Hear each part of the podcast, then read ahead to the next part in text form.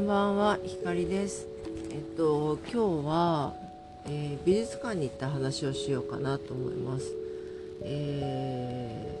ーなんか美術館には時々行くんですけど、直近だと、えっと、ちょっと前だと、マティス展も見に行って、ですごい良かったです。あの、マティスそんな詳しくなかったんですけど、あのなんだろう。すごいアグレッシブ。年をとってもアグレッシブにいろんな手法を試したっていうところもすごいなと思ったしなんかやっぱり絵から感じる優しさみたいなのが伝わってきてとても良かったですね。うん、マティス展はね8月20日で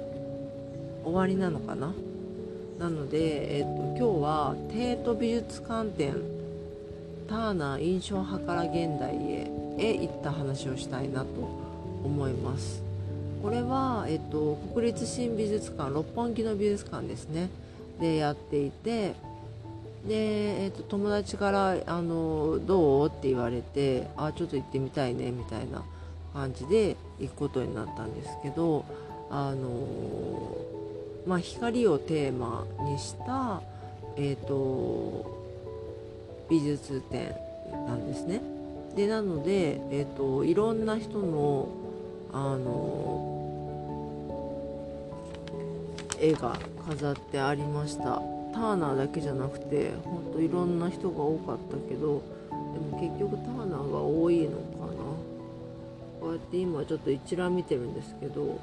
ターナーが多かったですね。うん。2点だけねモネがあってねモネはやっぱ好きだなと思いました。なんかやっぱりちょっと幸せの匂いがするからモネはやっぱいいですよね。うん。あったかい気持ちになる。すごく綺麗な絵だなと思いますし。なんだろうね。えっ、とね。知り合いからおすすめされていたのがうーんちょっと待って。リヒター。リヒターの絵があるからちょっと気になってるっていう知り合いがいて。でリヒターの絵どれだろうと思ったら1点だけ飾ってあって。リヒターの Abstract Painting っていうあの写真を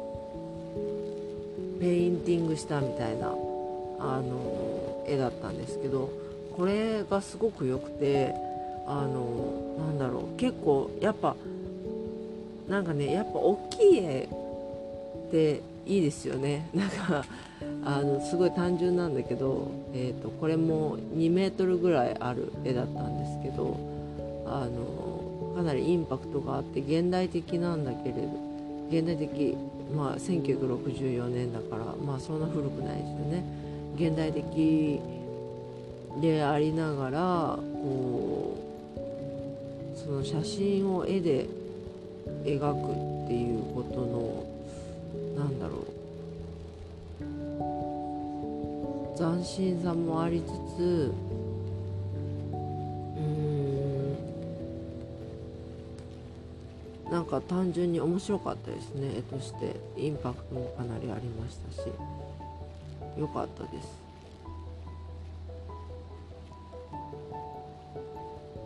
そう。あとはねとはターナーの絵がターナーの絵は初めて見たんですけどジョセフ・マロード・ウィリアム・ターナーという方の絵は初めて見たんですけれどもあの光をもう完全に明るく描いていてあのすごく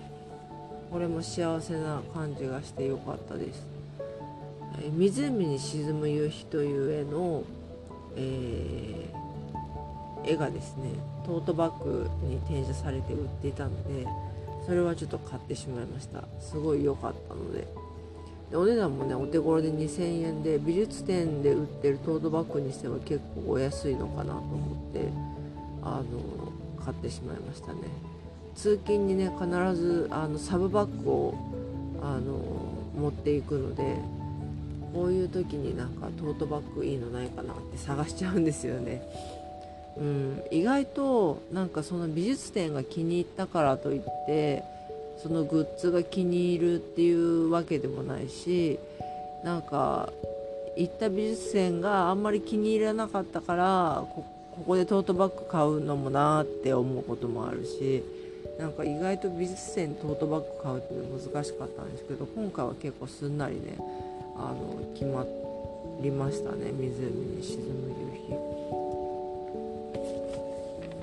日。そう。でえっとリヒターのトートバッグも売ってました。リヒター1点しか展示してなかったのにあのトートバッグになってるのすごいなと思いながら見ましたね。リヒター人気なんですね。ゲルハルト・リヒター。でねあのー、展示で1点草間弥生の展示があったんですよ「去っていく冬」っていう題名だったんですけどあの絵じゃなくて、えーと、オブジェでこれ2005年なんですね。そうあのガラスで中がのぞ穴ガラス4面とも鏡で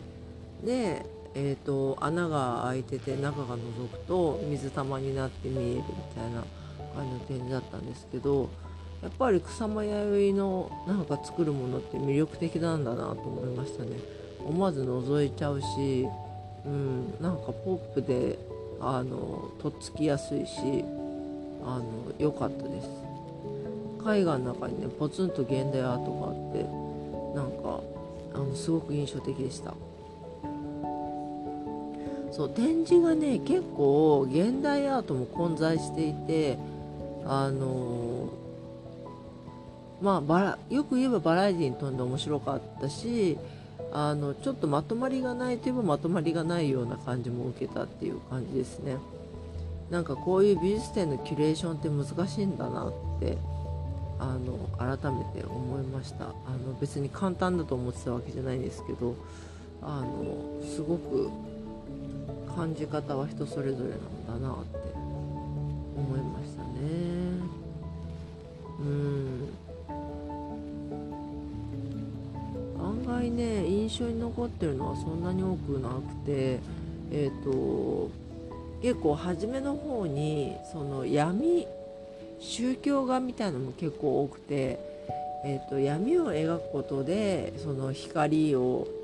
描くっていうか闇の中に光希望を見出すっていう意味で光を描くみたいな写真があったんですけどそれが暗くてなんかねやっぱり自分があんまりポジティブじゃない時にあのそういう暗い絵をあんま見たくないなと思ってちょちょっとそれはげんなりしちゃいましたね。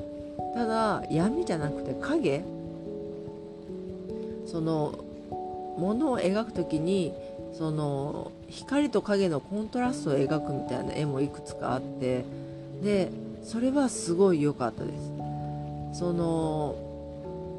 光と影両方が両方を際立たせてるんだっていう感じがして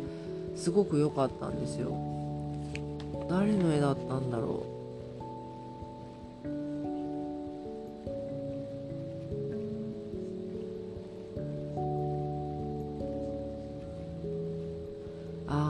室内っていう映画かな。あベルヘルム・ハマスホイっていう方のですね室内室内と床に映るえっ、と陽光。これがね私は結構好きでしたね。うん。なんか物語性を感じるような光と影っていうかやっぱり何か想像させるような絵っていうのはすごいいいなと思いました。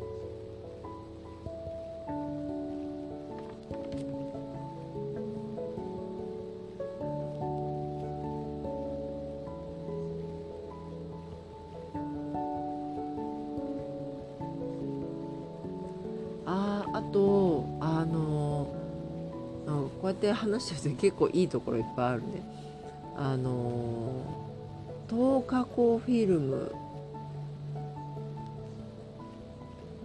で廊下っていうのがあってえー、どれだろう。なんかねあの写真をデジタルで絵にしたみたいなやつがあってそれがすごい可愛かったんですよ。透過光フィルムのやつなのかな？違うかな？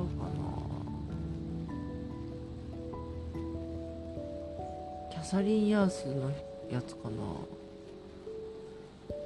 な？なんかねすごいポップアートみたいな感じであのすごい綺麗でしたね。う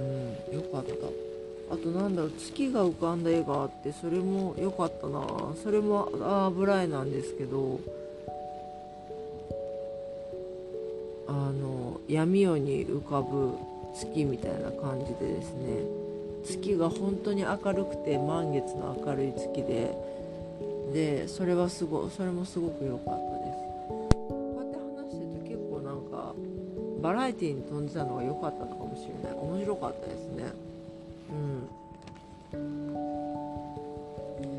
ということであのおすすめはおすすめです。グッズも結構リーズナブルだし。でもそんなグッズはなかったかな。あんまりなかったな。トートバッグとポストカードがメインって感じでしたね。いつまでやってるのよ10月2日までやってます。のでまあえっ、ー、と終わるギリギリ前じゃなくてね早めに見に行った方が空いてていいんじゃないかなと思います。ということで今日は、えー、珍しく美術展の、えー、紹介しました今度来月はですねデイビッド・ホックに清澄白河の方の美術館まであのそれを見に行きたいなと思っていますなんか美術館って刺激にもなるしうんと刺激って別にそれで私が何かアートを作る刺激とかじゃなくて何かこう感じるものがあって心を揺さぶられる体験をするっていうのはなんかすごくポジティブな体験だなと思うのであの定期的にね美術館にあの行くと心が割と休休まるというか、うん、なぁと思っています。そういう意味で欠かせないものの一つではありますね。はい。というわけで皆さんももう夏も終わって秋に秋っていうかでも9月も暑いんだってね。そうっていう感じなんですけどまあ美術館に行ってみてあのはいかがでしょうか、えー、まあ、美術館好きな人も今回の、えーと、光の展示帝都美術館の、えー、展示はおすすめなので、えー、よかったら、え、ちょっと見てみてください、えそれでは最後まで聞いてくれてありがとうございます、え光でした。おやすみなさい。